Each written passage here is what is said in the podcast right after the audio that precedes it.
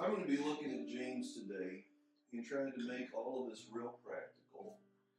And I'm just going to try to take six more minutes and respect your time. Let me do this. We're going to be, I'm going to read it real quick and then get to it. James says these words in James chapter 1, verse 19 to 27. My dear brothers and sisters, understand this. Everyone should be quick to listen, slow to speak, and slow to anger. For human anger does not accomplish God's righteousness. Therefore, ridding yourselves of all moral filth and the evil that is so prevalent, humbly receive the implanted word which is able to save your souls. But be doers of the word, and not hearers only, deceiving yourself. Because if anyone is a hearer of the word and not a doer, he is like somebody looking at his own face in a mirror. For he looks at himself, goes away, and immediately forgets what kind of person he was. But the one who looks intently into the perfect law of freedom and perseveres in it is not a forgetful hearer, but a doer. Who works, this person will be blessed in what he does. If anyone thinks he is religious without controlling his tongue, his religious is use, religion is useless and he deceives himself. Pure and undefiled religion before God the Father is this to look after orphans and widows in their distress and to keep oneself unrestrained from the world. Let me make this really quick. You guys know James is the brother of our Lord. He was an early church leader. He wrote to 12 dispersed tribes. And if we look at ourselves in this postmodern world, we're dispersed too. It's a complicated situation to understand, and our lives are pretty complicated. He writes and it reads a lot like an old guy just talking. It's full of stories and proverbs, and it's facing difficulties. And today he's going to focus on just a couple. And we're going to focus on this. And he starts by reminding us we are all family. He uses the illustration, again, he says these words brothers and sisters. And we recognize this that we're all family, and when we have some disagreements, it gets messy, we get candid, and we have to be the first ones to love, and we have to forgive frequently. Now, he gives a model of how do we communicate in family when life is messy, the first thing that we have to do is be willing to listen. We have to restrain our impulses to speak. And I, I, imagine almost all of us are like that. If we're having a family conversation and the conversation's getting difficult, sometimes instead of listening well to somebody else and asking a question, trying to make sure we understand, we start to, in our own mind, formulate our response and our first thing instead should be the listening. When things get a little bit tense, sometimes there's this impulse to become angry, and we need to restrain our impulse to become angry. Because human anger will not accomplish God's righteousness. And let me give you a quick checklist that I use. If I'm feeling my emotions are rising up, I ask the question Am I getting angry because something's been taken away from me? Is it something I'm having to give up of my rights, my time, my energy? Because when that happens, what I'm really feeling is my own self centered anger. I'm not feeling God's judgment. I'm not feeling His justice. I'm not feeling even the wrath that He might be pouring out. I'm more concerned about me. Following Jesus is fundamentally not about my self fulfillment, it's about my self sacrifice. He is the example that I follow. And he is the Son of God sacrificed his life. What should make us angry, though, is when I'm perceiving that someone else has had something taken away from them, whether it's their dignity or the justice that's merited or their rewards. And when I see that someone else is being mistreated, if I feel anger coming up in my heart, that is likely the anger of God. Therefore, in order to make sure I have the right emotions as I'm dealing with family like conflict, I have to get rid of all of the evil in our culture that has become seeped into my personal life. I have to stay humble and I have to let God's word flourish in my life like a garden. Now, James talks about this this difference between being a, just a hearer of God's word and being a doer of God's word. And we have this temptation to fall into that same temptation of thinking, well, I can just keep hearing. And it can be for us in a Christian circles, it can be let me go to these conferences, let me go to churches, let me subscribe to podcasts, let me be in book clubs, let me have all these magazine subscriptions. And basically, my Christianity just becomes listening and socializing, and the only thing that is measurable is knowledge.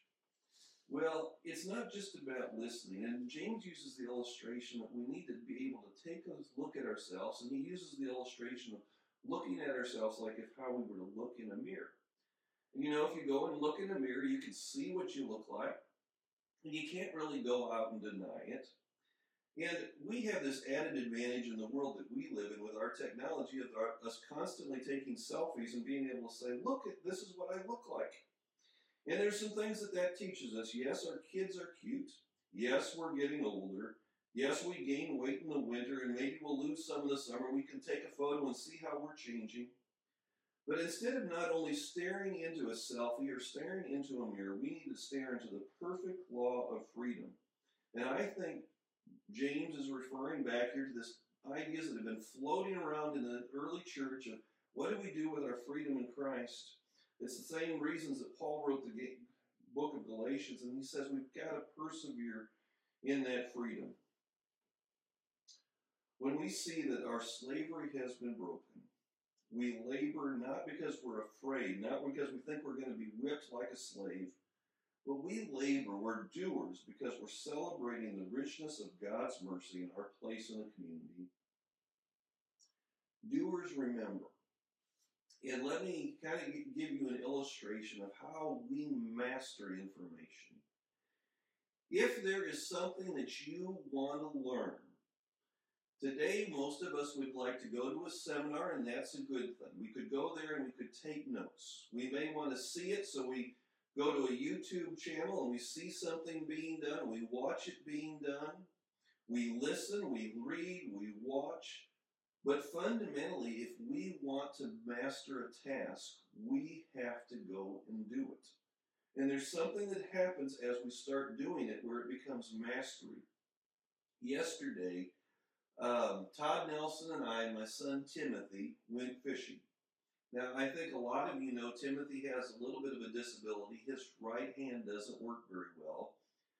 Previous years, Timothy would basically fish with a cane pole. Yesterday, we learned how to fish with a rod and reel, but he had to do it with basically one hand with the other as a crook. And we had looked at some videos, we had played with ideas, but we yesterday had to go out on the river, Todd and I and Timothy, and learn, and it had to be a doing exercise. And in our faith, if we want to become a master of it, we have to be doers. We have to go move past just sitting in the seminar and doing it. Now, James gives us three practical illustrations of what this is like. The first one is controlling our tongue. He's going to kind of pull us back and talk about the thing he said to be quick to listen, slow to be anger, and slow to speak. We have to have this pattern of, of slowing things down. We have to read and listen well. We have to have many friends and advisors. We have to keep asking questions. And we communicate when we are convinced. We don't get flustered. And if we start to get flustered by something, we take a break. We might even social distance with a purpose. We turn off the social media. We go for on a fishing trip, we go on a long walk, we're quiet and let ourselves process. And if something is a really big issue, we wait, I would counsel you to wait at least three days before you address it. Control your tongue.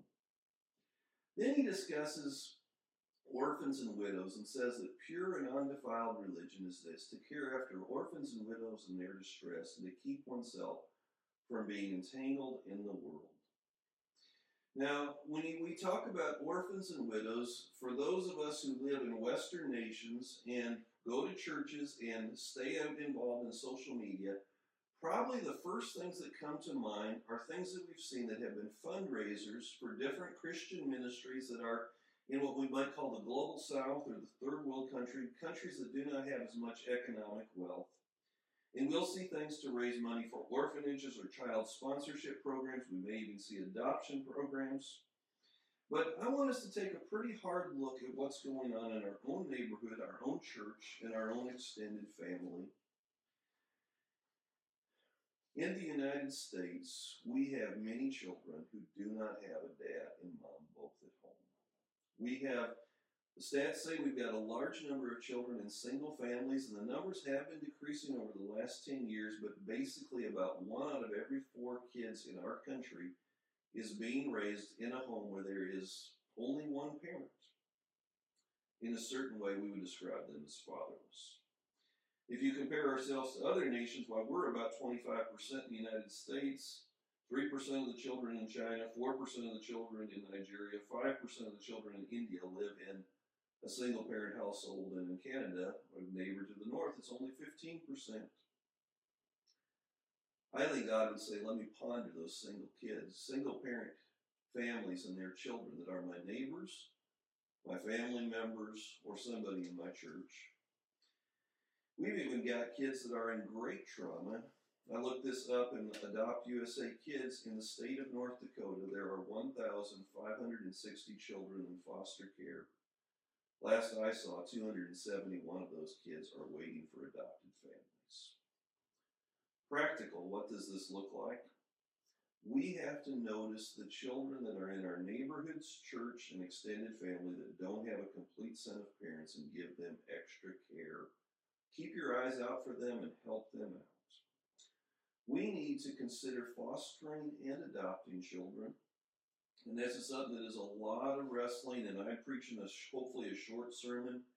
But think through that one and wrestle with that. If you are sitting here and you're at home and your dad and mom, and you're wondering, what do I do? Some of us, the Spirit is going to be moving and consider fostering and adopting.